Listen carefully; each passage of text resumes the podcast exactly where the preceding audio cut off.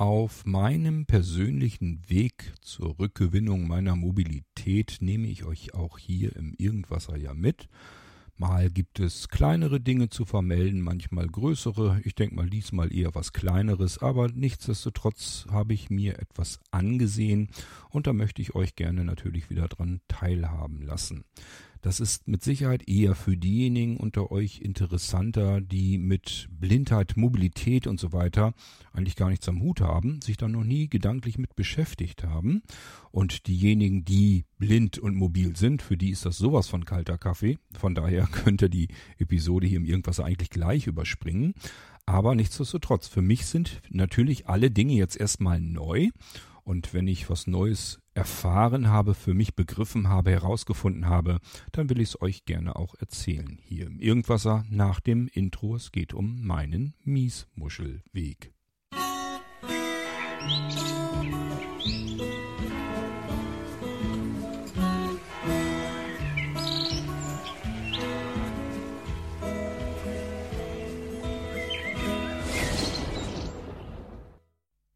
Bei Blinzeln auf der Blinzeln-Plattform arbeiten sehr viele Menschen. Und natürlich gibt es Kollegen, mit denen arbeite ich etwas enger zusammen und es gibt vielleicht auch Kollegen, die sehe und höre ich kaum. Wundere ich mich manchmal sogar, wenn ich bestimmte Namen höre oder sehe, dass die dann bei Blinzeln mithelfen und ich habe da noch nie was von mitbekommen. Kann also auch passieren, liegt einfach daran, weil es dann doch letzten Endes unterm Strich eine ganz große Anzahl ist an aktiven Menschen, die auf der Blinzeln-Plattform irgendwelche Aufgaben mehr oder minder ähm, fleißig übernehmen. Einen sehr fleißigen und sehr lieben Kollegen, der wohnt in Hannover und wir haben uns eigentlich immer schon gefragt, warum wir uns nicht einfach mal gegenseitig besuchen, denn von meinem nächstgelegenen Bahnhof hier in Eistrup ist das mal gerade noch nicht mal ganz eine Dreiviertelstunde. Dann bin ich am Hauptbahnhof in Hannover. Und ich habe ja meine Wertmarke zusammen mit meinem Behindertenausweis bedeutet, dass ich darf kostenlos mit Bus und Bahn fahren. Und ähm, ja, es ist eigentlich günstig, es ist schnell, schneller als mit dem Auto zu fahren. Und man macht's nicht. Ist eigentlich idiotisch, Deswegen haben wir uns gesagt, okay, jetzt kriegen wir es mal hin. Kollege hat nämlich Urlaub äh, zwei Wochen und hat dann gesagt, Mensch, jetzt wäre doch die Gelegenheit mal. Ich habe gesagt, jo, recht hast du. So, das heißt, letzten vergangenen Donnerstag bin ich dann also mit dem Zug nach Hannover gefahren und aber nicht gleich weitergereist zu besagtem Kollegen, sondern habe mir gesagt, ich möchte hier heute auch noch mehr tun. Ich habe noch was zu erledigen. Ich will nämlich schauen, wie komme ich in Hannover auf dem Hauptbahnhof als Blinder klar und zurecht. Wenn man reist, also ein festes Ziel hat und auch natürlich entsprechende Uhrzeiten, wenn man mit den Zügen unterwegs ist, dann hat man nicht die Zeit, sich in aller Ruhe umzusehen. Und genau das wollte ich tun. Das Gute war, Kollege wohnt in Hannover und das ist im Prinzip ein Bahnhof weiter vom Hauptbahnhof. Da fährt man mit der Straßenbahn, die für mich Landei keine Straßenbahn ist, sondern die fährt auf ganz normalen Gleisen und ist auch ein stinknormaler Zug für mich. Äh, das heißt, ich wusste bisher gar nicht, dass man auch Straßenbahnen als Zug fahren kann, aber gut, ähm, man erfährt ja alles das erste Mal. Dieser, diese Straßenbahn fuhr nun alle halbe Stunde und so habe ich mir gesagt, okay, Jetzt schaue ich mich hier erstmal auf dem Hauptbahnhof so richtig schön in aller Ruhe um, ohne auf die Uhr gucken zu müssen, weil ich weiß, äh, dann, wenn ich hier fertig bin, gucke ich dann auf die Uhr, wann fährt der nächste Zug bzw. die nächste Straßenbahn zum Kollegen und dann kann ich mich auf den Weg machen. Dann sage ich ihm kurz Bescheid, du, die nächste Straßenbahn ist meine, dann bin ich um so und so viel Uhr bei dir und dann hat er mich dann vom ähm, vom Bahnhof, ähm, an dem er im Prinzip wohnt oder als nächstes wohnt, hat er mich dann auch abgeholt. So, das bedeutet, ich habe mir den Hauptbahnhof Hannover blindentechnisch einfach mal angeschaut. Ich muss euch noch mal kurz dran erinnern, für diejenigen, die diese P-Episoden und so weiter gar nicht großartig hören oder gehört haben. Ich habe als junger Bengel ähm, jede Woche einmal Hannover besucht, weil dort meine Berufsschule war. Am Alten Bekener Damm war das, am Maschsee. Da musste ich einmal die Woche hin und bin natürlich auch mit Zug, U-Bahn und so weiter gereist und daher kenne ich Hannover, was das angeht, so diese typische Strecke eigentlich ganz gut, auch den Hauptbahnhof. Ich habe den ganzen Hauptbahnhof in Hannover sehend bei mir im Kopf gespeichert als Erinnerung. Das ist ein bisschen tricky, weil mein Gehirn mir eigentlich immer noch sagt, wo ist das Problem? Ich weiß doch, wo alles ist. Ähm, man muss ja nur nach oben gucken, dann hat man die Gleisnummer sofort im Blick. Ist alles kein Problem. Also bei mir sind die Bilder halt total klar im Kopf gespeichert und mein Gehirn hat nicht realisiert, dass ich ja jetzt gar nichts mehr sehen kann.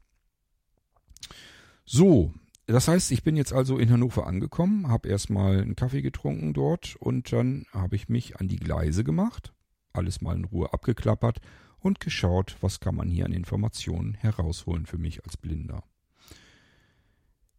Die Handläufe auf größeren Bahnhöfen sind geprägt. Das heißt, man kann das abtasten. Die Sehnen unter euch äh, haben das vielleicht noch nie gemacht. Vielleicht ist es euch dann doch aufgefallen, je nachdem. Ich will hier für diejenigen, die das überhaupt interessiert, mal so ein bisschen erzählen, was ich da so rausgefunden habe. Ich kann euch jetzt leider aus der Erinnerung nicht mehr ganz genau sagen, was rechts oben war. Ich glaube, da konnte ich sehen, auf welchem Gleis ich jetzt gerade bin. Ähm, ich weiß aber nicht mehr genau, da waren noch mehr Informationen. Also rechts oben am Handlauf, wenn man runtergeht und Rechtshänder ist, dann greift man da ja als erster hin. Da konnte ich jedenfalls schon mal rausfinden, auf welchem Gleis bin ich denn hier überhaupt angekommen. Das war da möglich. So, und dann bin ich runtergegangen und am unteren Ende des Handlaufs, also wenn man ganz unten angekommen ist, dann kann man dort nochmal abtasten. Da habe ich gedacht, meine Güte, hier steht ein ganzer Roman.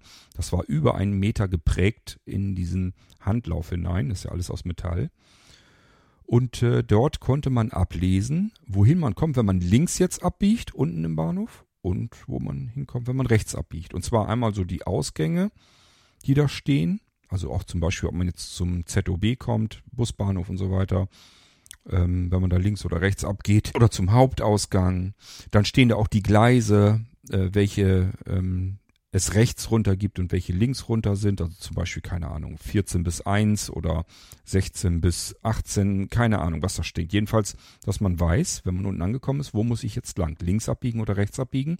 Steht dort, kann man abtasten. Wohlgemerkt immer einmal in normaler Prägeschrift, also die Blinden sagen dann Schwarzschrift, für die Sehne unter euch, das ist das, was ihr kennt als Schrift. Und darüber gibt's nochmal ein schmales Feld, da steht das Ganze nochmal in Punktschrift, also in Breitschrift für die Menschen, die das eben lesen können oder vielmehr ertasten können.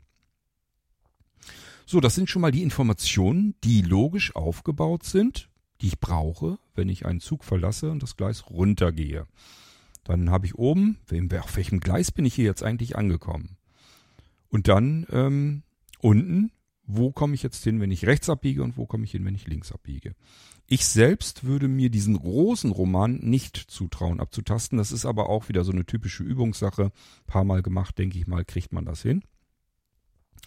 Als ich darüber getastet habe, hatte ich jedenfalls das Gefühl, kapiere ich nicht, verstehe ich nicht, kann ich nicht abtasten. Also das war mir einfach zu viel. Das hat zu lange gedauert. Ähm, ich habe ja schon mal mich an die Breitschrift dran gemacht, so die ersten Zeichen, die sind ja relativ simpel gemacht und dann kommen ja unten bloß noch so ein paar Punkte dazu. Das kann man lernen. Das Problem ist immer nur, egal was ich anfange, ich muss am Ball bleiben, sonst vergesse ich das natürlich wieder. Und genau das ist mein Problem, weil ich die Zeit dafür nicht habe. Das heißt, auch Breitschrift habe ich mir erst angeeignet, dachte, oh, das ist ja gar nicht so schwierig hatte das auch so weit, dass ich locker über die Hälfte rüberkam, äh, zuverlässig, zielsicher, dass ich genau wusste, welcher Buchstabe, welche Ziffer und so weiter da vor mir in Breitschrift steht. Und dachte mir, okay, machst du morgen weiter. Ich glaube, morgen, am nächsten Tag, ähm, habe ich schon nicht mehr geschafft. Da gab es schon wieder tausend andere Dinge zu tun. Und dann die Tage darauf nicht. Ja, und dann ist halt Zeit dazwischen verstrichen. Und wenn ich da heute dran gehe, muss ich wieder von vorne beginnen. Das ist immer wieder dasselbe Problem. Ich komme da dran, merke auch, okay, wenn du da jetzt am Ball bleibst, ein bisschen übst, ein paar Tage hintereinander, dann kriegst du das hin. Aber ich bleibe eben nicht am Ball, weil eben tausend verschiedene Dinge am Tag auf mich einrasseln, um die ich mich kümmern soll. Und dann tritt das wieder in den Hintergrund und dann ist das ganz schnell auch wieder aus dem Gedächtnis heraus. Was man nicht im Langzeitgedächtnis gespeichert hat, ist halt weg. Und dann fängt man wieder von vorne an. Soweit zu meinen Breilschriftkenntnissen. Okay, aber es gibt ja noch die normale Prägeschrift und die kann ich tatsächlich ertasten. Bloß nicht jetzt einen ganzen Roman, das dauert zu lange. Aber ähm, kleine Informationen, die ich gebrauchen kann, die sind schon mal ganz gut. Wir haben jetzt, wenn wir runterkommen, den rechten Handlauf von oben nach unten. Und was passiert denn jetzt, wenn ich ein Gleis suche, beziehungsweise nach oben gehe? Mir war eigentlich klar, unten dieser Roman, der hilft mir jetzt nicht. Wenn ich jetzt unten im Hauptbahnhof bin und will jetzt wissen, welches Gleis ist das hier? Ist das mein Gleis oder muss ich noch ein, zwei Gleise weiter latschen im Hauptbahnhof oder wie oder was? Und da konnte ich mit diesem Roman nichts anfangen. Also rüber auf die andere Seite. Der Handlauf auf der rechten Seite, wenn man von unten nach oben geht, abgetastet und siehe da, wie ein Wunder, genau die Informationen, die ich brauche. Gleis, beispielsweise 13 minus 14, also Gleis 13 bis 14. Und das natürlich an jedem Gleis. Das nächste dürfte dann wahrscheinlich gehabt haben, Gleis 15 bis 16 und so weiter. Das heißt, ich habe mit relativ geringem Zeitaufwand sehr schnell ertastet, vor welchem Gleis stehe ich. Und natürlich auch, wenn ich dann eins weitergehe, auch sofort, ähm, ja, bin ich jetzt ein Gleis weiter oder bin ich ein Gleis zurück? Also das kriegt man ja alles ganz schnell raus. Es macht jedenfalls keine Mühe oder es, es ist kein Problem, auf einem Hauptbahnhof sein Gleis zu finden, auf das man dann hoch muss, um dann seinen Zug zu bekommen. So, dann wieder nach oben gelatscht, um zu gucken, was passiert denn am Ende dieses Handlaufes auf der rechten Seite, wenn ich von unten eben nach oben gehe. Und auch dort bekomme ich die richtige Information zur rechten Zeit. Nämlich, da stand dann Gleis 13 Doppelpunkt L, hatte ich jetzt, kann auch umgedreht sein, Gleis 14 Doppelpunkt R, also für links und rechts. Wenn ich jetzt also nach links rüber gehe, dann habe ich Gleis 13. Wenn ich nach rechts rüber gehe, dann habe ich Gleis 14. Genau die Information, die man zu dem Zeitpunkt braucht. Nicht zu viel, hat man schnell ertastet. Das L und das R ist ganz gut äh, fühlbar und äh, die Ziffern auch. Also weiß man genau, wo man hin muss. Das ist doch schon mal viel wert, dachte ich. So, das sind schon mal grundlegend gute Informationen, die ich gut gebrauchen kann, die ich auch schnell ertasten, fühlen und finden kann. Das hat mir schon mal eine sehr gute, beruhigende Sicherheit gegeben. Und jetzt wollte ich wissen, was kriege ich denn jetzt noch mit, mit Hilfsmitteln mit meinem Smartphone raus? Also, ähm, erstmal wieder runter. Und ich wusste ja noch aus meinen Berufsschulzeiten, die Gleisnummern stehen auch oben an der Decke. Die sind so auf Würfeln aufgedruckt, die sind beleuchtet. Sehen kann man die wunderbar sehen. Von großer Entfernung schon weiß man genau, zu welchem Gleis man rennen muss, zielstrebig. Blindlings sind diese Würfel natürlich faktisch gar nicht vorhanden. So, die müssen wir uns also wieder gefügig machen. Ich glaube, ich bin ein Gleis weitergegangen ähm, und habe dann gesagt, okay, jetzt brauche ich erstmal einen festen Platz, dass ich immer von derselben Stelle aus die Kamera in dieselbe Richtung halte. Dass ich nicht irgendwie wild herumstochern muss mit der Kamera, sondern dass ich immer die richtige Position habe. Also bin ich sozusagen, wenn man äh, auf das Gleis nach oben blickt, bin ich nach links rüber, dann so circa zwei Meter vor der Treppe, dass wenn da jemand runterkommt, dass der gut an mir vorbeikommt und nicht auf der Treppe rumhantieren muss, sondern eben bequem an mir vorbeilaufen kann. Und von der Position aus, ich wusste ja, dass die Würfel oben sind, habe ich dann meine Kamera mit der App Seeing ähm, ähm, AI nach oben gehalten. Kamera nach oben gehalten, die App ähm, gestartet, äh, Modus auf Kurztext. Wer die App kennt, hat ja verschiedene Modi, die man einstellen kann. Müsste einfach auf Kurztext schalten. Und im Prinzip alles, was in das Kamerabild an Text irgendwie reinrauscht, wird sofort erkannt und angesagt. Das ging auch ratzfatz. Ich hatte sofort als Auskunft 1515 CG. Ich dachte, na hoppla, siehe mal an. Immerhin, er zeigt mir was an. Ich glaube zwar nicht, dass äh, der Hauptbahnhof Hannover so groß ist, dass der 1515 Gleise hat, aber ich konnte mich eben noch dran erinnern, das ist ein Würfel. Und dann konnte ich mir den Würfel natürlich auch dreidimensional richtig geistig vor meinem Auge vorstellen.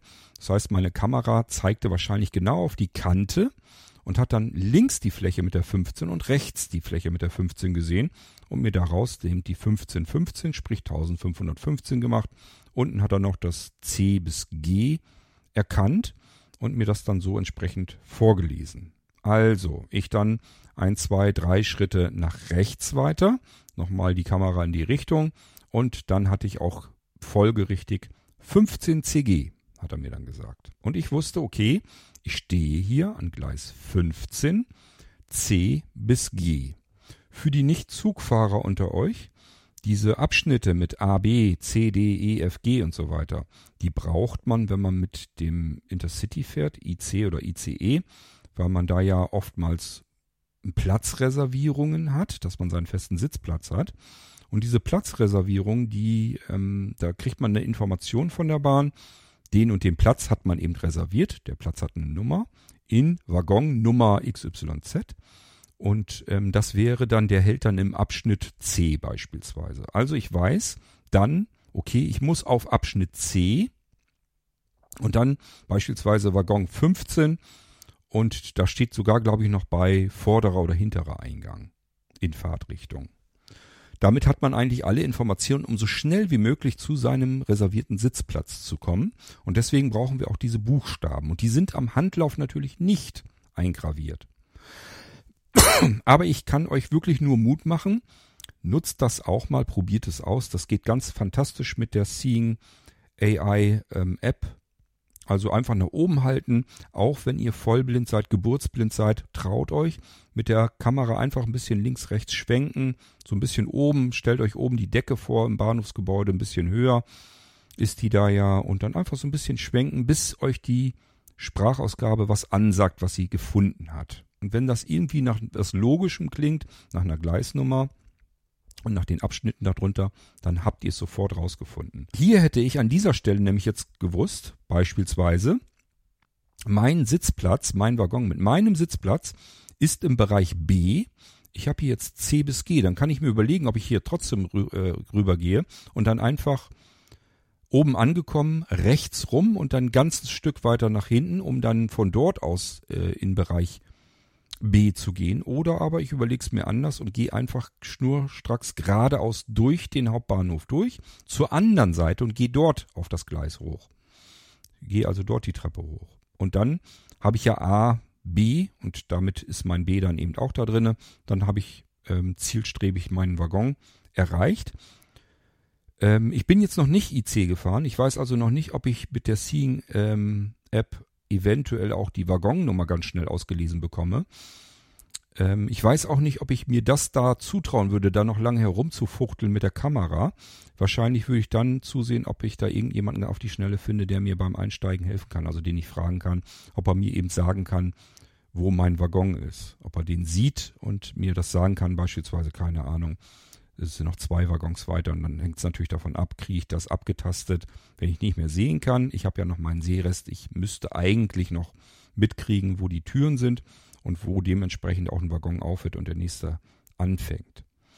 Ich weiß auch nicht, wie gesagt, ich habe jetzt gar nicht so in Erinnerung, wie der IC außer äußerlich beschriftet ist, ob die Nummern beispielsweise, die Waggonnummern so groß da drauf gedruckt sind, dass ich die gut noch ablesen kann. Ich weiß es nicht. Das muss ich dann sehen, wenn ich mit dem IC fahre und dann aber auch genug Zeit habe. Wahrscheinlich werde ich es mit meinem eigenen gar nicht machen, sondern mir einfach einen anderen IC-Zug nehmen, äh, bei dem ich nicht einsteigen muss, um einfach zu schauen, was kann ich bei dem Mistding eigentlich noch ablesen mit der App. Gut, also wir haben dann das Gleis, wir haben den Abschnitt, wo wir einsteigen müssen, Vielleicht kann man relativ zügig sogar noch die Waggonnummer herausfinden mit der Seeing IA. Ähm, das ist immer abhängig davon, ob es einen Standard gibt. Wenn ich weiß, die Nummer steht, keine Ahnung, immer dort, wo eine Tür ist beispielsweise, äh, relativ groß, dann würde die Seeing ähm, App da einfach in die Richtung halten und gucken, was er mir dann sagt. Und wenn das logisch klingt nach einer Waggonnummer, dann würde ich mich eventuell auch darauf verlassen und mir damit ähm, weiterhelfen können. So, und jetzt auch wieder an die nicht, ähm, an die Sehnen unter euch, also nicht die Nichtbehinderten sozusagen. Ähm, es gibt von der Deutschen Bahn den Umstiegsservice und den kann man anrufen über eine Telefonnummer. Und da kann man sich dann ähm, jemanden ähm, ja reservieren, will ich mal fast sagen, der an einem hilft beim Umsteigen. Wenn man also auf einem Bahnhof ankommt mit einem Zug, muss dann in einen anderen Zug einsteigen und traut sich das alleine nicht zu. Dann kann man bei der Bahn anrufen und sagen, hier könnte ich da bitte Hilfe haben. Ich komme mit dem Zug IC XYZ, muss dann weiter mit dem Regio ABC Und äh, da bräuchte ich mal eben bitte jemanden, der mir dabei hilft. Ich traue mir das alleine nicht zu.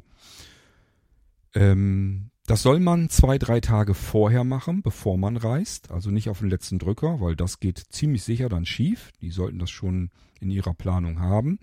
Das ist auch, glaube ich, eine zentrale Nummer. Das heißt, das wird dann jeweils weitergeleitet an den zuständigen Bahnhof und die kümmern sich dann darum, dass das jemand macht, der da, der da einem hilft.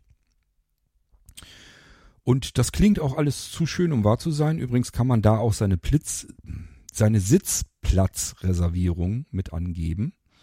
Also ähm, nicht nur, dass die einem helfen können ähm, beim Umsteigen, sondern die können einem auch helfen, einen Sitzplatz zu reservieren. Beispielsweise, wenn ich dann sage, ich hätte gerne einen Sitzplatz möglichst nahe an der Einstiegstür, damit ich nicht durch den ganzen Waggon krabbeln muss und die Sitzplätze selbst absuchen. Kann sein, dass sie einem dann sogar sagen, ja, wenn sie der ähm, bei dem hinteren, bei der hinteren Tür einsteigen, nach unten gehen, dann müssen sie im Prinzip drei Plätze auf der rechten Seite, da ist dann ihr Sitzplatz an der Fen an der, am Fenster direkt. Und schon weiß man, wo man hin muss. Also das können die durchaus hinkriegen, so dass man ein bisschen selbstsicherer, notfalls auch mal ohne fremde Hilfe seinen Sitzplatz findet. Die Sitzplätze an sich sind graviert an den Kopfstützen. Das heißt, man kann, man muss sich ja eh an den Sitzen festhalten, wenn man durch den Waggon geht. Und da kann man natürlich auch mal eben mit der Hand einfach ähm, die Seite des Sitzplatzes nach oben wandern und äh, dann diesen graviert, die gravierte Nummer ablesen. Ist bloß so eine Sache. Meistens sind da ja noch wesentlich mehr Menschen, die zum selben Zeitpunkt ihre Sitze suchen. Und das ist ja nicht gerade ein Gang, der so breit ist, dass man bequem dran vorbeikäme. Das heißt, da kann man sich als Blinder natürlich nicht großartig die Zeit nehmen und da alles abgrabbeln, zumal man, wer weiß, bei wie vielen Menschen mal eben durchs Haupthaar streicht. Den einen wird's freuen, den anderen nicht. Ähm, also ist alles so eine Sache. Besser wäre eigentlich, wenn entweder einem einer hilft, ähm, einer einem hilft, so wollte ich sagen, dass man seinen Sitzplatz findet. Also einfach vielleicht mal dann fragen, ob jemand ähm, die und die Sitzplatznummer sehen kann und mir sagen kann, wo ich hin muss. Oder aber, ähm, ja, ich habe das eben vorher schon im Griff, dass ich vorher eben schon weiß, okay, wenn ich bei diesem Eingang in diesem Waggon, beispielsweise der hintere Eingang in Richtung, in Fahrtrichtung, wenn ich das hinkriege, wenn ich, dazu muss ich natürlich auch wissen, in welche Richtung fährt der Zug denn und so weiter. Das ist also alles nicht ganz so simpel, wie es sich hier anhört, aber es ist machbar, das wollte ich damit sagen. Dann kann man eben sagen, okay, ähm, hintere Tür rein, Treppe, also nach rechts rum, ähm, logischerweise dann beispielsweise, wenn, je nachdem, in welche Richtung der halt fährt. Treppe runter jedenfalls, ähm, dritte Reihe und dann äh, Sitzplatz am Fenster und dann weiß ich, dass da mein Sitzplatz ist. Also das würde ich dann auch alleine finden. Dann könnte ich vielleicht da zur Sicherheit nochmal nachfragen, ob mir jemand sagen könnte, ob das wirklich mein Sitzplatz ist. Dann pflanze ich mich dahin und kann dann munter Zug fahren. Die Umstiegshilfe bringt einen bis zu dem Eingang, zu dem richtigen. Ähm, und ich nehme auch mal an, die hilft einem nochmal eben da beim Einstieg, wer da Probleme mit hat. Wie gesagt, bei mir macht das überhaupt kein Problem, habe ich bemerkt. Also ich fühle mich da nicht unsicher. Einfach weil ich ähm, ja das mehr oder weniger jetzt geübt habe. Ich habe das jetzt ein paar Mal ausprobiert Wohlgemerkt mit meinem tollen Rolli-Rucksack. Das fühlt sich richtig gut an. Das habe ich euch in der vorangegangenen P-Episode schon mal erzählt. Weil ich dann einfach den Griff von meinem Rolli-Rucksack auch noch in der Hand habe. Ich fühle genau, wo ist der Bahnstieg oder äh, Bahnsteig oder wenn ich in die Zug rein will, bis wo, wo ist quasi der Boden von dem Waggon. Das habe ich dann genau im Griff und habe zufällig dann auch noch das Gefühl, dass ich einfach mehr, mehr Halt habe, mehr Griff habe, als wenn ich jetzt mit dem Langstock taste einen Rucksack dann auf dem Rücken habe, der mich vielleicht noch aus dem Gleichgewicht bringen könnte, wie auch immer. Also es fühlt sich sehr gut an. Trotzdem bei längeren Reisen nützt mir mein äh, Rucksack tatsächlich nichts. Der ist nämlich zu klein, habe ich so gemerkt. Der ist gut für zwei, drei Tage, aber wenn ich dann mal eine Woche weg bin, dann ist er zu klein. Das heißt, ich muss mir noch einen größeren Rucksack kaufen. Dann habe ich diese schöne Funktionalität nicht mehr von meinem Trolley. Gut, aber dann muss ich eben auch, so wie andere Blinde auch, mit dem Langstock mir das ertasten, ist auch nicht weiter tragisch, kriegt man dann auch gut hin. Ist also soweit auch nicht das Problem. Ähm ich fühle mich jetzt deutlich sicherer und besser, weil ich schon ganz oft vom Blinden gehört habe, der Umstiegs Service der Deutschen Bahn ist gut gemeint, leider aber unzuverlässig. Das heißt, die können einen einfach da auch mal stehen lassen. Ich könnte mir zum Beispiel vorstellen, dass die verschiedenste andere Dinge auch zu tun haben, im Stress sind, keine Zeit haben. So, dann kommen die einmal eben hin, gucken einmal an der Bahn dran lang, ist niemand da, ist er wohl nicht mitgefahren, drehen sich wieder um und hauen wieder ab. Könnte ich mir vorstellen, dass das so ähnlich läuft, weil, wie gesagt, wenn die keine Zeit haben, werden die sicherlich nicht da zehn Minuten warten, bis sie jemanden gefunden haben, sondern sagen, na, ja, hat wohl den Zug verpasst oder was auch immer, ich drehe mal wieder um. So, und jetzt kann das natürlich sein, dass unser Blinder im Zug einfach ein bisschen länger braucht, um bis zur Tür zu kommen, da auszusteigen und so weiter. Und dann hat man sich eben nicht gefunden, nicht getroffen und die Umstiegshilfe ist schon längst wieder weg. Oder sie ist tatsächlich erst gar nicht gekommen, weil sie es verbaselt hatte. Oder, oder, oder. Es gibt ja tausend Gründe. Ja, und was macht man dann? Wir steigen dann natürlich aus, haben die Umstiegshilfe reserviert, hoffen und denken natürlich auch, dass das klappt. Das heißt, wir müssen dort stehen bleiben. Wenn ich mir, das habe ich mir jetzt wirklich so auch vorgestellt. Ich steige aus, bleibe dort stehen und warte darauf, dass mich jemand anspricht und mir hilft, in den anderen Zug zu kommen. So, und der andere Zug, da haben wir jetzt vielleicht eine Umstiegszeit insgesamt von zehn Minuten. Würden wir sagen, ein paar Gleise weiter, zehn Minuten. Ich bin ja nicht fußlahm, sondern nur blind, kriegen wir hin. Mit sehender Begleitung, kein Ding, sind wir schnell da. So, jetzt ist der aber noch nicht da und ich stehe da und warte. Zehn Minuten neun Minuten, acht Minuten, sieben Minuten, sechs Minuten, fünf Minuten. Jetzt fängt es schon an, dass es mir langsam schwummerig wird, denn ich denke mir, gut, wenn er jetzt käme, wäre es immer noch okay, wir müssten ein bisschen flotter laufen, es würde aber noch klappen wahrscheinlich. Vier Minuten. Jetzt wird es aber echt knapp. Drei Minuten. Ich glaube, ich laufe lieber los. Die, der kommt nicht mehr und ich muss doch meinen Zug noch erwischen. Jetzt passiert eine Situation, die will ich überhaupt gar nicht erst an mich heranlassen, weil ich fest der Meinung bin, das sind genau die Situationen, die zu Fehlern und auch zu Unfällen führen. Nämlich, ich als Blinder muss jetzt anfangen zu hetzen. Ich laufe schnell, obwohl ich es eigentlich gar nicht darf und kann. Und ähm, rechne natürlich auch mit anderen Dingen nicht. Mir ist zum Beispiel am Donnerstag aufgefallen, als ich ähm, die Treppe wieder runter wollte von dem Zug der S-Bahn sozusagen, im Bahnhof dann die Treppe runter, dass da Menschen auf der Treppe gesessen haben. Das ist denen gar nicht bewusst, dass da jemand vielleicht auch mal blind runter können möchte. Die sagen sich, die können ja gucken, die sehen ja, dass ich hier sitze und gehen dann einfach an mir vorbei. Haben wirklich rechts auf der Seite gesessen und ähm, gut, ich habe meinen Sehrest noch und habe dann, auch wenn relativ spät, aber ich habe noch rechtzeitig bemerkt, da sitzt jemand war eine Frau, die hat sich dann auch entschuldigt, war ihr auch sichtlich unangenehm und ich musste halt im freien Flug, also ohne mich festhalten zu können, links um sie auf der Treppe umzuklettern. Das war natürlich sehr unangenehm. Nicht nur, dass die oben saß, sondern unten saßen zwei nebeneinander. Hatte ich das gleiche Spiel. Ich musste freihändig, ohne mich festhalten zu können, auf der Treppe ganz nach links wan wank, äh, ja, wanken. Und ähm, dort dann runter. Das ist natürlich richtig doof. Und wenn man jetzt auch noch schnell laufen muss, was kann bei so einem Scheiß alles passieren? Ich muss unbedingt noch den Zug erwischen und muss jetzt beispielsweise frei Hand, ohne mich irgendwo festhalten zu können, auf der Treppe irgendwie herumjonglieren. Das kann auch mal daneben gehen. Stellt euch mal vor, ihr macht das oben, stolpert irgendwie aus irgendeinem Grund oder ähm, tretet neben die Stufe ein bisschen daneben oder so, knickt um oben auf der Treppe und jetzt stellt euch das mal vor, ihr knallt diese ganze lange Treppe nach unten runter. Zack, dann geht euch der nächste Zug eigentlich gar nichts mehr an, dann habt ihr nämlich andere Probleme. Und das passiert immer, wenn man hetzen muss, wenn es schnell gehen muss, wenn man nicht bei der Sache ist, wenn man nicht konzentriert ist, dann passieren Probleme, Fehler, dann muss bloß noch eins zum anderen kommen und dann hat man die schweren Unfälle, wo auch wirklich, auch wirklich was Schlimmes passieren kann. Das ist auch das, was ich mir bei meiner großen Reise fest vorgenommen habe. Ich darf mich auf gar keinen Fall aus der Ruhe bringen lassen. Ich muss mal eben auf mein Smartphone gucken, der will hier nämlich irgendwas von mir. Aber ich glaube, das ist nichts Schlimmes. So, Meldung wieder weggedrückt. Kann ich weiter aufnehmen.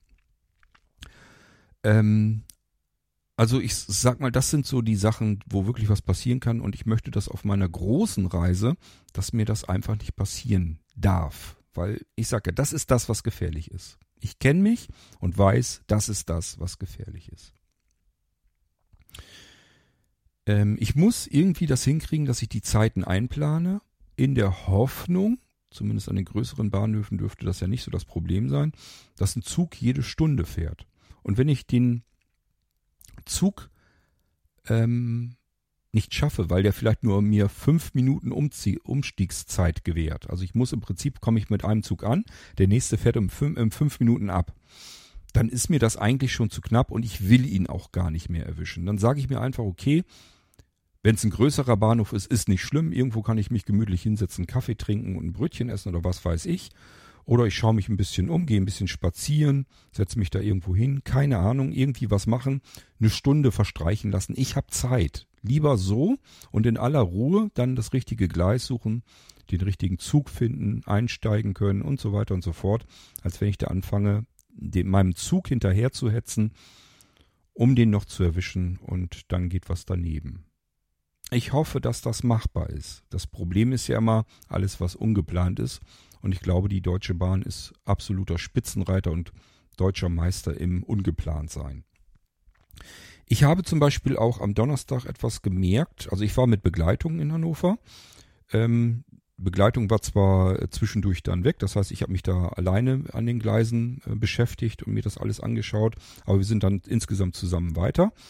Und ähm, das ähm, Gleis hoch, wo eben die, die Straßenbahn fuhr, da dann rein und auch in der Straßenbahn sitzend ähm, habe ich mal geguckt, was ich mit meiner Seeing-App schaffen kann. Und äh, da war über der Tür stand drauf, ähm, in welche Richtung dieser diese Straßenbahn, dieser Zug eigentlich ja fährt. Meine Begleitung gesagt, ähm, das ist viel zu klein, das kannst du da bestimmt nicht mit auslesen. Hat er aber gemacht. Die Seeing App hat das gefunden, hat mir das angesagt und hat mir gesagt, es ist Richtung Zelle und auch der Bahnhof, wo ich hin musste, stand da drinnen im Display. Das heißt, auch hier, man kriegt dann doch mehr Informationen, als man denkt. Einfach ausprobieren. Also ich werde das ähm, sicherlich oft benutzen, dass ich mit der App ähm, mir einfach versuche, Informationen ähm, heranzuholen, die ich sonst nicht hätte, die ich sonst nicht bekommen würde. Trotzdem können hier Dinge passieren, das habe ich auch hier gemerkt, denn wir sind angekommen an dem nächsten Bahnhof, wo wir wieder raus mussten sind dann zur nächstbesten Tür gegangen. Das war eine andere Tür als die, die wir, durch die wir reingekommen sind. Man musste auch auf der anderen Seite heraus. Hätte uns also auch gar nichts gebracht, wenn wir zur selben Tür hingerannt wären, wären, weil wir jetzt auf der anderen Seite raus mussten, beide. Und die Tür ging nicht auf. Meine Begleitung sagte, oh, da steht ein Schild, dass die Tür kaputt ist. Und das bringt einen dann garantiert zu Fall. Weil diese Straßenbahn, die ist nur kurz angehalten, Türen auf, raus rein. Die Leute, die normal sehen können, sind schnell raus und wieder rein. Türen gehen wieder zu, die Straßenbahn fährt weiter.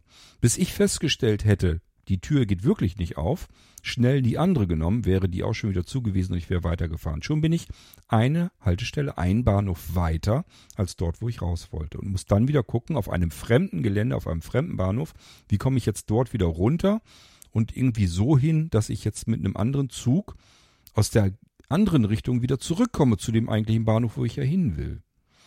Das ist das große Problem an der Sache. Diese ganzen Störungen und alles, was kaputt sein kann, auch am Hauptbahnhof Hannover war ein Gleis, das, äh, da konnte ich gar nicht hochkommen. Das war einfach, da war eine Baustelle, die waren da am Bauen. Das passiert auch alle Nase lang. Also alles, was einen sozusagen ungeplant aus dem Tritt bringt. Das sind die gefährlichen Momente, die einen in Situationen befördern, ja, wo man, mit denen man einfach dann zu kämpfen hat, aber leider auch rechnen muss. Das ist das ganze große Problem an der Sache. Ja, ansonsten hatten wir einen wunderschönen Nachmittag und auch Abend. Wir haben noch äh, schön gegessen und ähm, ein Kollege hat mir noch seinen Arbeitsplatz gezeigt. Wir hatten noch ein kleines Live-Konzert, war alles ganz, ganz toll. Und äh, dann ging das dann am späten Abend zurück. Ähm, ja, ohne dass ich jetzt nochmal irgendwie großartig was untersuchen oder gucken musste. Ich hatte ja alle Informationen mir zusammengesammelt, die ich wissen wollte. Von daher alles in Ordnung und schnell war man dann wieder beim Bahnhof Eistrup und konnte dort aussteigen und nach Hause. Ja, das ist das, was ich euch mal so ein bisschen erzählen wollte. Und ähm, ich mache jetzt noch verschiedene Reisen. Also ich fahre jetzt noch mit einem Kumpel zum Beispiel nach Norddeich.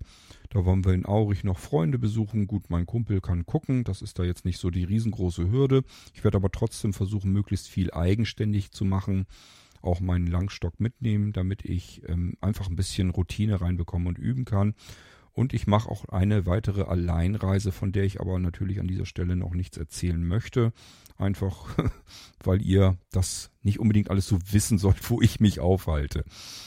Ähm, ja, seht's mir nach. Ich will euch da nicht alles ähm, erzählen. Nachher ist da noch jemand, der mich dann da vielleicht erwartet und sagt, ha, ich habe ja gewusst, dass du hierher kommst oder was weiß ich. Ich möchte einfach alleine unterwegs sein und reisen, ohne viel Tamtam -Tam zu haben. Und äh, was ich dann entdeckt habe, was ich mitbekommen habe, das äh, gebe ich euch dann gerne hier mit im Irgendwasser. Aber ähm, ich sag mal, wo ich jetzt hinfahre, wie ich verreise oder so, das ist, glaube ich, dann ja eigentlich Privatsache. Das muss ja nicht jeder dann wissen. Schon gar nicht im Vorfeld. Wer weiß, nachher klappert ihr mich da irgendwo wirklich noch ab. Okay. Ja. Und das ist das, was ich euch heute hier erstmal so erzählen wollte. Es ist, wie gesagt, eher für diejenigen interessant, die damit noch gar nichts, gar keine Berührung hatten, die gar nicht wissen, wie so ein Bahnhof aufgebaut ist. Kleine Informationen vielleicht noch am Rande. Auch unser Bahnhof hier in Eistrup hat eine Gravur am Hand, am Handlauf. Problem ist nur, ich hätte den Handlauf so alleine nicht gefunden. Also der ist einfach so mittendrinne und äh, ich glaube nicht, dass ich da sonst hingefasst äh, hätte. Da hatte meine Begleitung einfach gesagt, äh, hier, da scheint das scheint auch was eingraviert zu sein in den Handlauf. Und ich wäre da so weitergegangen, ich hätte ihn gar nicht benutzt. Und tatsächlich war da aber auch das Gleis eingraviert, was in Eistrup ehrlich gesagt ein bisschen affig ist. Es gibt nur ein Gleis, wovon ich an der einen Seite herankomme. Wenn ich auf die andere Seite gehen will, muss ich komplett eine Brücke unter einer Straße und so weiter und dadurch, also einen richtig langen Weg gehen, durch einen Tunnel durch. Und dann habe ich das zweite Gleis. Eistrup ist zwar eingezeichnet mit drei Gleisen, das dritte ist in der Mitte, das kann man aber vergessen. Früher war das mal so, dass man auch dort aussteigen konnte und über die anderen Gleise rüberlaufen musste. Ist natürlich scheiße gefährlich. Und das ist aber schon längst nicht mehr der Fall. Man hat eigentlich nur zwei nutzbare Gleise, also die Außengleise und das in der Mitte wird höchstens mal zum Abstellen benutzt. Also da äh, latscht keiner mehr hin. Und ob man da wirklich die Gleise eingezeichnet haben muss, ja, wahrscheinlich schon. Kann ja auch mal fremd sein und weiß gar nicht, wie viele Gleise gibt's hier. Und dann sucht man vielleicht das Gleis 2. Dann greift man hin und sagt, oh, das ist Gleis 1, hier bin ich falsch muss ich also weitersuchen. Also wahrscheinlich macht es schon Sinn, aber es ist ein bisschen, bisschen äh, kümmerlich, wenn man nur zwei Gleise hat. Gut, ja, das ist das, was ich euch soweit erzählen wollte. Ach ja, genau, die, ähm, die, die Tasten, um die Türen zu öffnen, habe ich mir auch genau erschlossen, also sowohl außen als auch innen. Die sind eigentlich immer an der rechten Tür, ist der Drücker. Ähm, am besten, was man am ersten findet, wenn man zur Tür hinlangt, ist so dieses Fensterchen, was da, dieses Bullfensterchen, Bullaugenfensterchen, was da so eingebaut ist, die Dichtung davon und dann geht man einfach so ein Stückchen weiter nach links und dann greift man einfach so ein bisschen oben runter, also von oben nach unten so ein bisschen dann hat man auch ganz schnell den Drücker. Ähm, den muss man zumindest auf kleineren Bahnhöfen, das habe ich jetzt mittlerweile herausbekommen, also wo wir nach Eistrup gefahren sind, habe ich den Drücker gedrückt, den habe ich also auch gesucht, gefunden, gedrückt musste ich auch, sonst wäre die Tür nicht aufgegangen. Das heißt, das ist auch ganz gut, dass ich das jetzt in petto habe und weiß. Draußen ist das genauso, da ist auch ein Drücker direkt an der Tür und den glaube ich, kann ich finden. Weil die Tür, die finde ich schon noch, denke ich jedenfalls schon. Man kann ja auch notfalls am Zug entlang gehen, einfach mit den Fingernägeln, mit dem Rücken sozusagen, mit den Fingernägeln einfach so dran lang gehen dann hat man erstens immer den gleichen Abstand zum Zug und merkt natürlich auch jede Unebenheit und fühlt dann auch sofort, wo die Tür ist und natürlich auch, ob sie jetzt geöffnet oder geschlossen ist. Gut, das würde ich mit meinem Sehrest, glaube ich, noch erkennen können, aber so kann man sich eigentlich ganz gut am Zug auch entlang hangeln, findet auch den Druckknopf, kriegt die Tür auch selbst auf. Also das ist, wie ich mir schon immer gedacht habe, eigentlich komplett alles nur Routine. Ich weiß aber auch, dass es unterschiedliche Waggons, unterschiedliche Züge gibt in Deutschland, die da herumeiern. Ähm, es gibt wohl auch noch Waggons, wo der Druckknopf an der Seite ist. Hatte ich jetzt bisher noch nicht, aber soll es wohl auch noch geben. Und es gibt auch noch die ganz alten Dinger. Ich glaube, die fahren mehr so im Osten noch herum, auf Nebenstrecken und so weiter. Die haben noch diese schönen alten Kurbeln, die kenne ich von früher her noch, als ich ähm, zur Berufsschule gefahren bin, die immer so im Halbkreis runtergedrückt werden müssen mit Schmackes und dann kann man die Tür so aufdrücken. Ähm, da habe ich mir aber auch schon sagen lassen, heißt nicht immer, dass die Tür dann auch aufgeht. Da kann auch mal eine Tür dann verschlossen bleiben. Gleiches Spiel hat man natürlich Panik, weil man muss raus, weiß, das ist hier ein kleiner Bahnhof. Der Zug hält jetzt nicht lange, vielleicht eine halbe Minute. Dann fährt er weiter und ich kriege die Tür nicht auf. Und dann ist ja immer so der Moment, wo man sagt, ich probiere es noch ein bisschen, in der Hoffnung, ich kriege die Tür noch auf merkt dann vielleicht doch, nee, kriege ich nicht auf, jetzt habe ich aber so viel Zeit verplempert, dass ich auch den Weg zu einer anderen offenen Tür leider nicht mehr schaffen kann. So, zack, bin ich gefangen im Zug, muss locker einen Bahnhof weiterfahren. Also, das sind alles so Fallstricke, die einem das Reisen noch vermiesen können. Aber grundsätzlich und prinzipiell Informationen, die ich brauche, um meine Reise hinzubekommen, die habe ich eigentlich schon äh, auf den Bahnhöfen. Da komme ich eigentlich überall dran. Ähm, einmal das, was dem Blinden bereitgestellt wird und einmal das, was ich mit technischen Hilfsmitteln, beispielsweise mit einer einfachen App, eben herausfinden kann noch. Es gibt auf den ganzen Bahnhöfen natürlich auch unten an den Böden, das haben die Sehnen und euch bestimmt auch schon mal gesehen, die Blinden kennen das auch, gibt es diverse Leitsysteme, einfach über die Beschaffenheit des Bodens. Da sind dann so Platten ähm, integriert, die Muster haben, geriffelt sind, andere Beschaffenheit jedenfalls haben. Äh, auch hier habe ich mir oft genug sagen lassen, das Problem ist hier, dass diejenigen, die sich das klug haben einfallen lassen, nicht diejenigen sind, die das dann anschließend bauen und die Leute, die dann nachher die Platten legen, also die das ganze Ding da pflastern, die schütteln wahrscheinlich mit dem Kopf und fragen sich, was die Kunst hier soll. Und dann kann es eben schon mal passieren, dass auf den Bahnhöfen diese Leitsysteme irgendwo mittendrin aufhören. Dann sind da so mehrere Meter dazwischen, wo sie dann irgendwo dann anders wieder anfangen. Ähm, ich habe da auch schon mitbekommen, das kann auch daran liegen, äh, dass zum Beispiel ähm, der Bahnhofsteil mit den Gleisen, wo die Leute aus- und einsteigen, der Bahn gehört. Und dann müssen die da das Leitsystem dort finanzieren. Und dann der andere Teil des Bahnhofes gehört vielleicht zum Beispiel der Stadt. Und die ähm, müssen es von da aus dann finanzieren. Und äh, dazwischen ist eben so eine Strecke, wo die sich sagen, ja, das ist, äh, jedenfalls gehört das nicht mehr uns, bis dahin machen wir nicht. Und dann hat man eben auch eventuell diese kahlen Stellen dazwischen, wo so ein Leitsystem eben unterbrochen ist und natürlich auch wenig Sinn macht. Jen, diejenigen, äh, die einen Seerest haben, kriegen das dann normalerweise noch hin, so drei, vier Meter einfach zu gehen und das dann wiederzufinden. Das geht dann. Wenn man ganz komplett blind ohne Seerest ist, ist das alles ein Riesendrama, ein Problem. Ähm, das erzähle ich euch gleich gleich auch nochmal sicherheitshalber dran, ähm, dass man nicht geradeaus gehen kann. Jeder, der sehen kann oder einen Sehrest hat, stellt sich das ganz einfach vor. Ich mache die Augen zu und dann gehe ich einfach und dann gehe ich ja geradeaus. Wo ist das Problem? Es funktioniert nicht. Ich konnte mir das auch nicht so gut vorstellen. Das ist auch so eine Sache, die wollte ich einfach mal wissen und ausprobieren. Wir haben hier ja unser Freibad, das ist ein Waldbad und ist ganz, ganz toll. Wir haben dort ja immer unsere Schlüsselkarten, müssen also unterschreiben, dass wir auch ohne Aufsicht ähm, ins Freibad gehen dürfen, auf unsere eigene Gefahr hin. Wenn wir absaufen, sind wir selber schuld. Und dann bekommen wir Schlüsselkarten, natürlich mit entsprechendem Obolus, den wir dann zu entrichten haben, dass wir auch, nachdem das Freibad geschlossen ist, durch die Türen durch können und dann noch äh, baden können. Wir dürfen bis 22 Uhr rein. Raus spielt keine Rolle. Raus kommt man immer. Eintritt ist bis 22 Uhr. Ich glaube, das ist auch dann ähm, ja, reichlich. Da schafft man das immer. Und das Schöne ist, wenn man spät abends ins Freibad geht, dann sind da nicht mehr viele Menschen und je nachdem, wie das Wetter ist, ist dann auch gar keiner mehr. Ich hatte das neulich erst, äh, vorletztes Mal beim Schwimmen, da hatte ich wirklich fast die ganze Stunde lang, ich hab, war wirklich eine ganze Stunde lang nur am Schwimmen, ohne Pause, ohne Unterbrechung. Ich habe also wirklich die ganze Zeit hin und her geschwommen und im Kreis und was weiß ich noch alles. Ähm, und ich hatte das Becken für mich alleine. Meine Frau ist bloß kurz einmal mit reingegangen, hat sich abgekühlt, hatte keine Lust zum Schwimmen, ist dann wieder raus, hat gesagt, ich trockne draußen schon mal. Und dann habe ich gedacht, oh cool, das ganze Becken habe ich jetzt hier für mich alleine, sonst ist hier keiner drin. Jetzt äh, erstmal powern.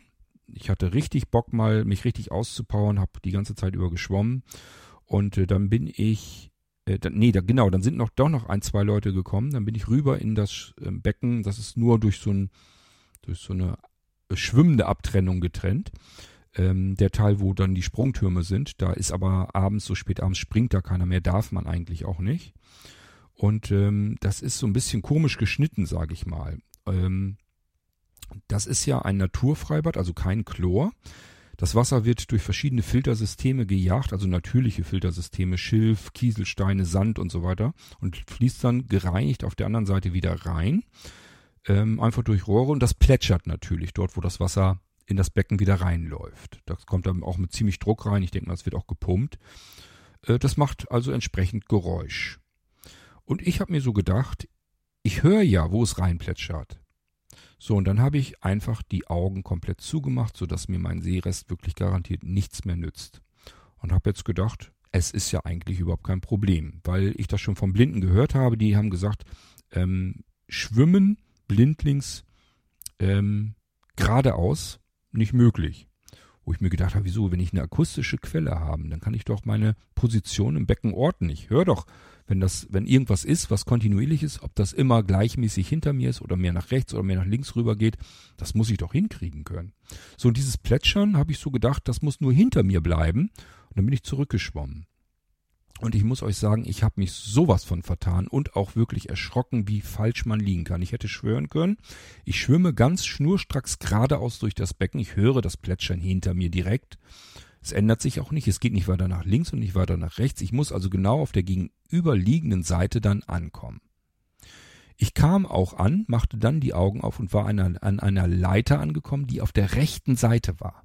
Ich war diagonal schräg durchs komplette Becken durchgeschwommen, im Prinzip von einer Leiter zur anderen Leiter. Warum ich ausgerechnet bei den Leitern gelandet bin, weiß ich nicht, aber jedenfalls ähm, einfach diagonal durch das Becken geschwommen. Nix von wegen gerade, also nicht mal ansatzweise, sondern wirklich, ja, die Leiter war also noch nicht mal am Ende, sondern verhältnismäßig weit mittig. Also ihr müsst euch das wirklich vorstellen, einfach so schräg durch. Nichts mit geradeaus, also nicht mal ansatzweise. Gut, nun muss ich auch dazu sagen, dieses Geplätschere, ähm, die Becken sind da so ein bisschen höher von der Wasserkante nach oben und äh, das halt natürlich auch alles. Also das ist nicht einfach so und das ist an der Stelle, wie gesagt, auch nicht gerade gebaut, nicht gerade gemaut, sondern ein bisschen, geht so ein bisschen schräg noch nach hinten weg rein und so weiter. Ist also nicht richtig gerade, dass man da ähm, ja das vernünftig orten konnte. Aber trotzdem war ich mir 100% sicher, kein Problem. Ich höre ja, wo das Geplätschere ist und danach kann ich mich ausrichten. Bin mehrere Bahnen hin und her und es war ein Kreuz und Quer. Also ich kann wirklich nur sagen, ähm, jeder, der denkt, das ist ja gar kein Thema, gar kein Problem, ich kann doch wohl gerade ausschwimmen, macht die Augen zu, probiert's mal eine Weile aus und ihr werdet sehen, ihr landet ganz woanders als dort, wo ihr gedacht habt, dass ihr landen solltet. Kann man natürlich nur dann machen, wenn das Becken wirklich einigermaßen leer ist, sonst kommt man allen anderen ja in die Quere. Habe ich da jedenfalls ausprobiert, auch mehrere Minuten, keine Ahnung wie lange, vielleicht sechs, sieben, acht, neun, zehn Minuten. Ich bin so ein paar Bahnen hin und her geschwommen. Äh, das ist bei dem Sprungbereich sind die Bahnen nicht ganz so lang. Das ist, glaube ich, vielleicht nur die Hälfte. Und da bin ich also hin und her und habe einfach gemerkt, da ist nichts davon gerade. Man ja, dreht automatisch sich im Kreis überall hin nur nicht geradeaus. Ja, und das hat mir einen guten Eindruck verschafft, wie schwierig das eigentlich ist. Und das ist ja auch ein Problem, auch im Straßenverkehr. Ähm, wenn man zum Beispiel eigentlich über die Straße rüber will, dann muss man eigentlich zusehen, dass man einen kurzen Weg hat, also möglichst gerade über die Straße geht. Und ähm, wenn man vollblind ist, gar keinen Sehrest mehr hat, dann ist das total schwierig, weil man eventuell komplett schräg geht und natürlich einen irrsinnig langen Weg auf dieser Straße zurückgeht und da natürlich auch Autoverkehr dann plötzlich kommen kann. Man ist aber noch gar nicht von der Straße runter und man kann jetzt nicht einfach umdrehen, weil dann hat man die Orientierung komplett vergessen. Und äh, man muss also nur weitergehen und hoffen, dass das Auto ähm, einen sieht und nicht umnagelt. Und genauso, das ist auch das Problem, wenn ich als Vollblinder ähm, über die Straße gehen will äh, und weiß, kenne mich dort nicht aus, dann weiß ich ja gar nicht, kann ich auf der anderen Seite, komme ich da überhaupt irgendwo an? Das kann ja sein, äh, dass die Straße da, dass das da gar nicht weitergeht, dass da Grünstreifen ist und dann gleich Graben runter oder was weiß ich. Ähm, oder kommt nur noch ein Radweg oder so. Gut, dann kann ich wenigstens dahin und aber ich merke dann ja noch nicht mal auf welchem. Also das kann man eigentlich im Prinzip alles vergessen. Wenn man sich da nicht auskennt, ist das echt gefährlich. Und ähm, es ist eben nicht so einfach. Ja, das sind so die Sachen, die ich euch mal an der Stelle so ein bisschen erwähnen kann, was ich so für mich herausbekommen habe. Auf der einen Seite wirkt das Ganze für mich ein bisschen absichernd, beruhigend. Ich habe mir gesagt, ist in Ordnung, Kurt. Wenn das mit dem Umstiegsservice nicht klappt, findest du zumindest den Zug selbst und ähm, wahrscheinlich auch zumindest den richtigen Abschnitt. Vielleicht sogar ja den Waggon, wenn nicht. Hauptsache du bist erstmal im Zug drinne, dann kannst du dich durchfragen. Also irgendwie kriegt man das dann schon hin. Und das gibt mir schon mal eine ganz gute Sicherheit, dass ich das dann hinbekommen kann. Ähm, weil, wie gesagt, auf diesen Umstiegsservice allein möchte ich mich eigentlich nicht verlassen müssen. Jetzt weiß ich nur noch nicht so ganz genau, wie ich es dann mache ähm, welche zeitliche Spanne ich mir für mich lasse. Also man, ich sage ja, man steht dann ja erstmal oben und wartet auf den Umstiegs, auf die Umstiegshilfe. Was macht man, wenn die nicht kommt? Wann gibt man sie auf und macht sich selbst auf die Socken? Wartet man ein bisschen länger, kann man Glück haben, dass die Umstiegshilfe noch kommt. Wartet man zu lang, kann es natürlich sein, dass einem die Zeit nicht mehr reicht, die Umstiegshilfe kommt nicht und man selber schafft es auch nicht mehr oder hetzt sich ab und legt mal einen ordentlichen schnuckligen Unfall hin und landet im Krankenhaus statt im anderen Zug. Also, alles nicht so einfach, aber auf der anderen Seite, ich komme an ganz viele Informationen heran, ja, wovon ich vorher nicht so ganz sicher war, dass ich daran komme, aber das klappt ganz gut. Ich habe gemerkt, dass die App ganz fantastisch äh, bei sowas hilft und auch natürlich die Gravuren im Handlauf. Also, das war schon mal alles ganz prima. Ähm, übrigens, als ich oben am Gleis angekommen war, habe ich dann auch nochmal mit der Seeing App probiert, ob ich rausfinde, äh, ja, welcher Zug da steht. Das ist ja auch oft so, dass Züge knapp hintereinander sind. Das heißt, ich komme oben an, vielleicht noch fünf Minuten hin, bis der Zug abfährt oder auch noch länger. Und ich denke mir, okay, da steht jetzt wohl ein Zug. kann ich da schon rein? Ist das meiner? Oder ist das ein anderer? Fährt der äh, vorher noch? Man kann sich ja noch nicht mal mehr heutzutage drauf verlassen, dass man pünktlich ist auf die Minute und dass der Zug, der da steht, dass das der richtige ist, den man eigentlich erwischen wollte, weil kann ja auch sein, dass alle Züge Verspätungen haben. Das ist also der Vorgängerzug und mein Zug hat, kommt mit zehn Minuten Verspätung, setze ich mich in den falschen Zug rein. Das ist natürlich total doof. Eventuell sind alle die, die mir vielleicht jetzt helfen könnten und die ich fragen könnte, schon drinnen, weil die eben den Zug erwischen wollten. Die sitzen jetzt schon drin, mehr steigen da gar nicht ein. Jetzt kann ich mir überlegen, steige ich da ein, um drinnen jemanden zu fragen, ob das der richtige Zug ist, oder warte ich draußen, ob da noch jemand kommt, äh, den ich fragen könnte. Es ist alles nicht so ganz super zuverlässig einfach. Ähm, ja, aber damit muss man wahrscheinlich dann leben. Das wird dann so der Alltag machen. Ähm, ich sage ja, das sind so ein bisschen die Routinen, die man dann hereinbekommen muss in dieses ganze Reisekapitel. Aber ich freue mich schon mal jedenfalls, dass ich ähm, ich, für mich, ich mich jetzt besser auskenne, mich sicherer fühle auf den größeren Bahnhöfen jedenfalls und das Gefühl habe, ich komme zumindest erstmal grundlegend an dieselben Informationen ran wie jemand, der sehen kann. So, jetzt habe ich bloß eigentlich nur noch das zeitliche Problem.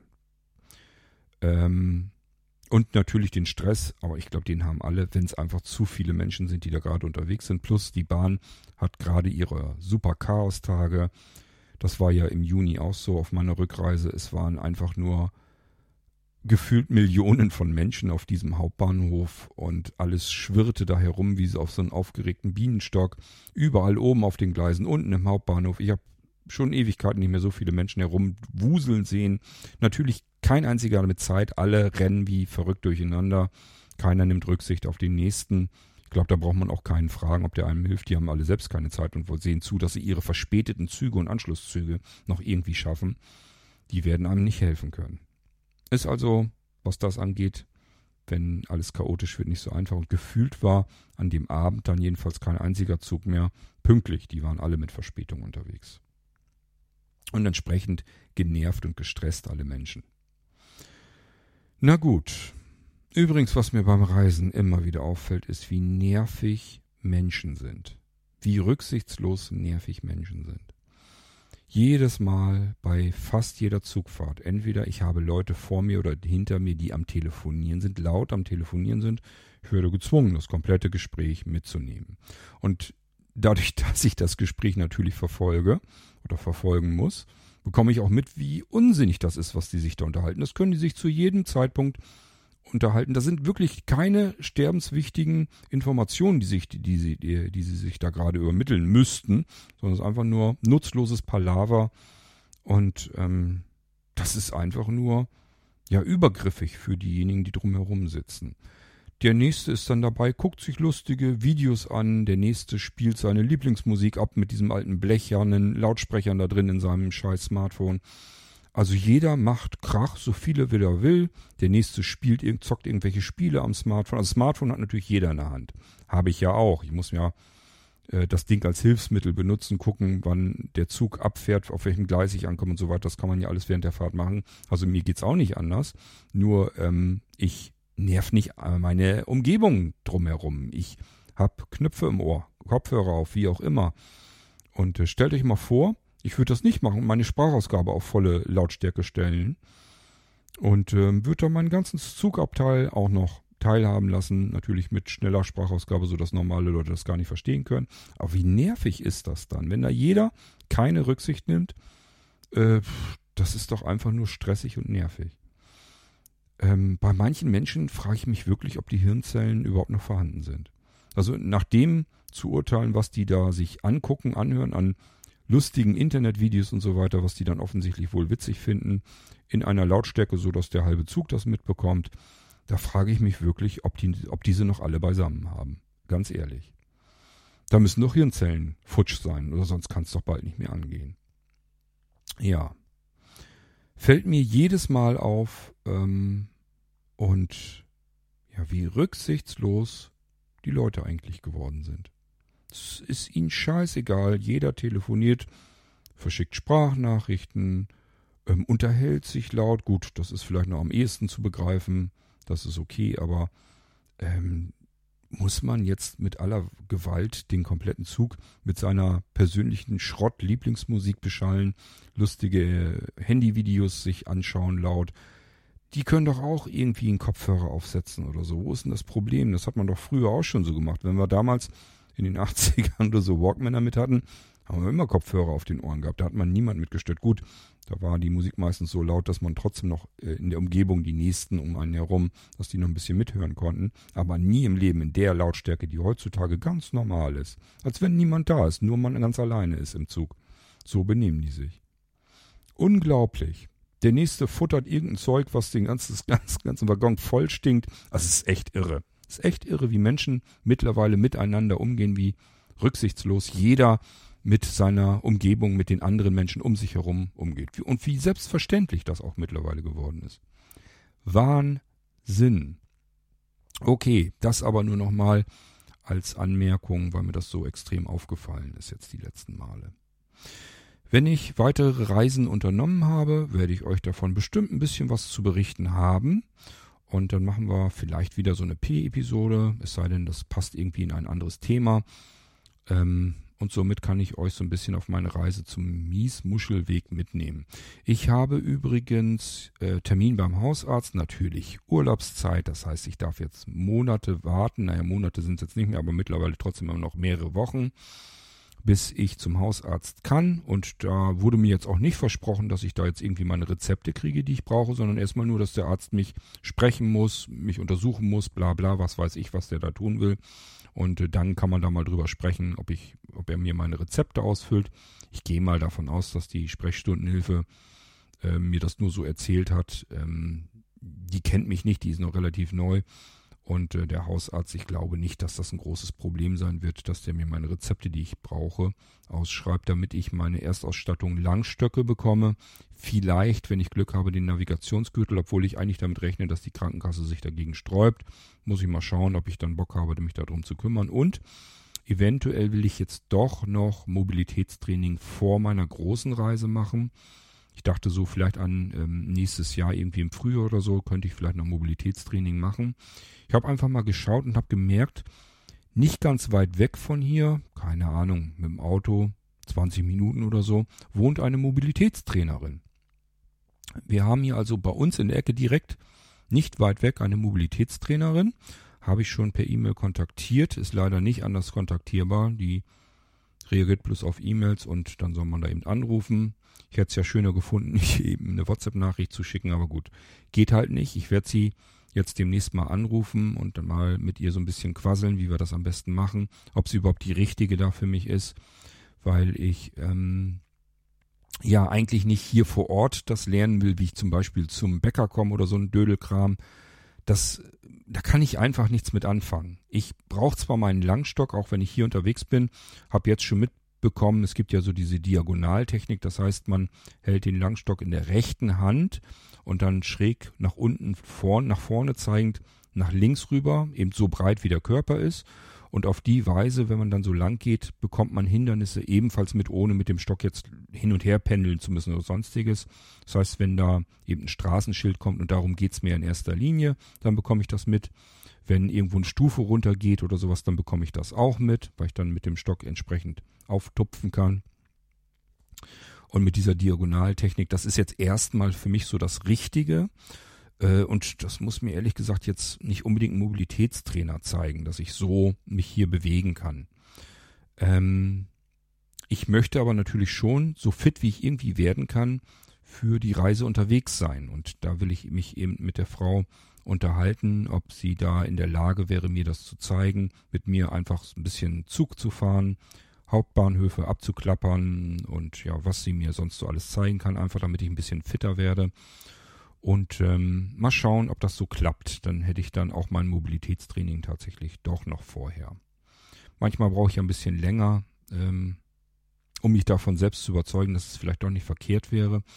Was dagegen spricht, also für diejenigen, die sich sagen, warum machst du das nicht sowieso, was so ein bisschen dagegen spricht, ist, wenn ich das Gefühl später habe, ich brauche jetzt Mobilitätstraining im herkömmlichen Sinn. Das heißt, so dass ich hier meine nähere Umgebung vernünftig ablaufen kann und so weiter, dass ich meine Wege hier sicher gehen kann, dann kann es passieren, wenn ich dann bei der Krankenkasse sage, ich brauche nochmal Mobilitätstraining und die sagen sich, deine Anschrift und so, das hat sich alles nicht verändert, warum willst du zum zweiten Mal Mobilitätstraining? Das geht nicht. Du hast das einmal bekommen und das muss reichen.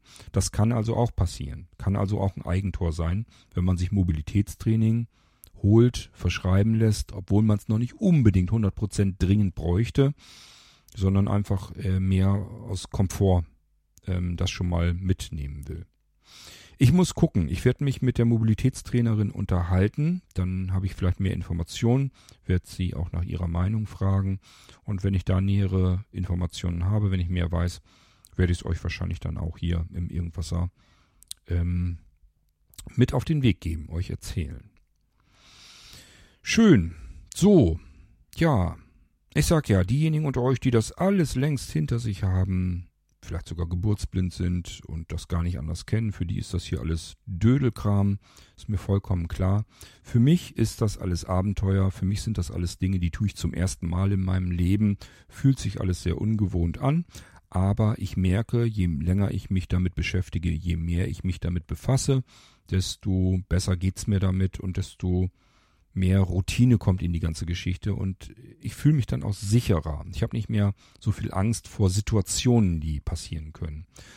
Bleiben genug Situationen übrig, habe ich euch ja schon so ein bisschen angedeutet, die gefährlich sein können. Da muss ich noch gucken, vielleicht kann man das auch routinieren, ich glaube eher nicht. Man kann sich nicht auf jede Situation vorbereiten, aber ähm, ja, man kann trotzdem zusehen, dass man sich so ein bisschen sicherer, selbstsicherer bewegen kann und zumindest an alle Informationen erstmal grundlegend rankommen kann, wie die sehenden Menschen eben auch. Na schön, das war's von meiner Seite hier mit dieser Irgendwasser-Sendung.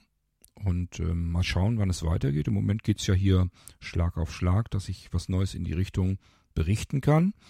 Und es kann sein, dass das jetzt auch noch so weitergeht. Ich sage, ich habe noch ein paar Reisen vor mir, die sind schon geplant. Und ähm, dann werde ich euch davon sicherlich auch was erzählen können. Ich wünsche euch erstmal alles Gute, egal in welchem Stadium ihr seid. Vielleicht geht's euch so wie mir, dass ihr auf dem Weg der Erblindung seid und für euch das auch alles zum ersten Mal ist. Und dann hilft euch das ja vielleicht auch so ein bisschen was, was ich euch hier erzähle, was ich so an Erfahrungen sammle. Und ähm, ja, die anderen, die das vielleicht schon hinter sich haben, können das mit ihren Erfahrungen ja so ein bisschen abgleichen. Wenn ihr in irgendwas glaubt, ähm, an Erfahrungen gesammelt zu haben, die ihr mir gerne mitteilen möchtet, immer her damit. Ist jetzt nicht so, dass ich das belehrend finde, sondern ich schnapp das erstmal mit auf, ziehe mir das dann raus, was ich davon gut gebrauchen kann. Und das passiert mir immer wieder. Das heißt, dass Menschen mir gute, wertvolle Ratschläge und Tipps geben. Und vieles davon kann ich für mich so nicht aneignen, kann ich nicht gebrauchen, weil ich ein anderer Typ Mensch bin. Ich anders an die ganze Thematik herangehe, sehr viel ähm, meine eigene Zeit brauche, um mich mit Dingen äh, zu beschäftigen und das für mich zu erschließen. Ähm, ich bin also mehr so autodidaktisch unterwegs und ähm, dennoch sind fast immer da Informationen drinne dazwischen, die ich für mich tatsächlich gut gebrauchen kann und in meinen Wissensschatz sozusagen mit integriere. Und das hilft. Deswegen immer her damit, wenn euch irgendwas einfällt zu meinem Weg, dann ähm, könnt ihr mir das gerne mitteilen. Wir hören uns wieder, dann im nächsten Irgendwasser mit sehr wahrscheinlich einem ganz anderen Thema. Und bis dahin sage ich, macht's mal gut. Tschüss, euer König Kort.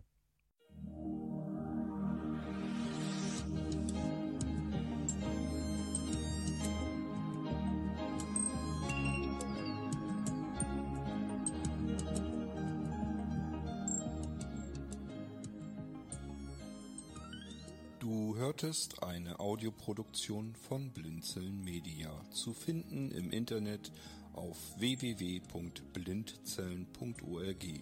Blinzeln schreibt man in unserem Fall immer mit einem D in der Mitte. Wenn du uns gerne kontaktieren möchtest, so geht das einerseits per E-Mail an podcast.blindzellen.org oder du verwendest dafür unser Kontaktformular auf unserer Homepage direkt zu finden unter kontakt.blindzellen.org. Wenn du uns einen Audiobeitrag für die Sendung zukommen lassen möchtest, dann benutze doch hierfür am einfachsten unseren Podcast Anrufbeantworter.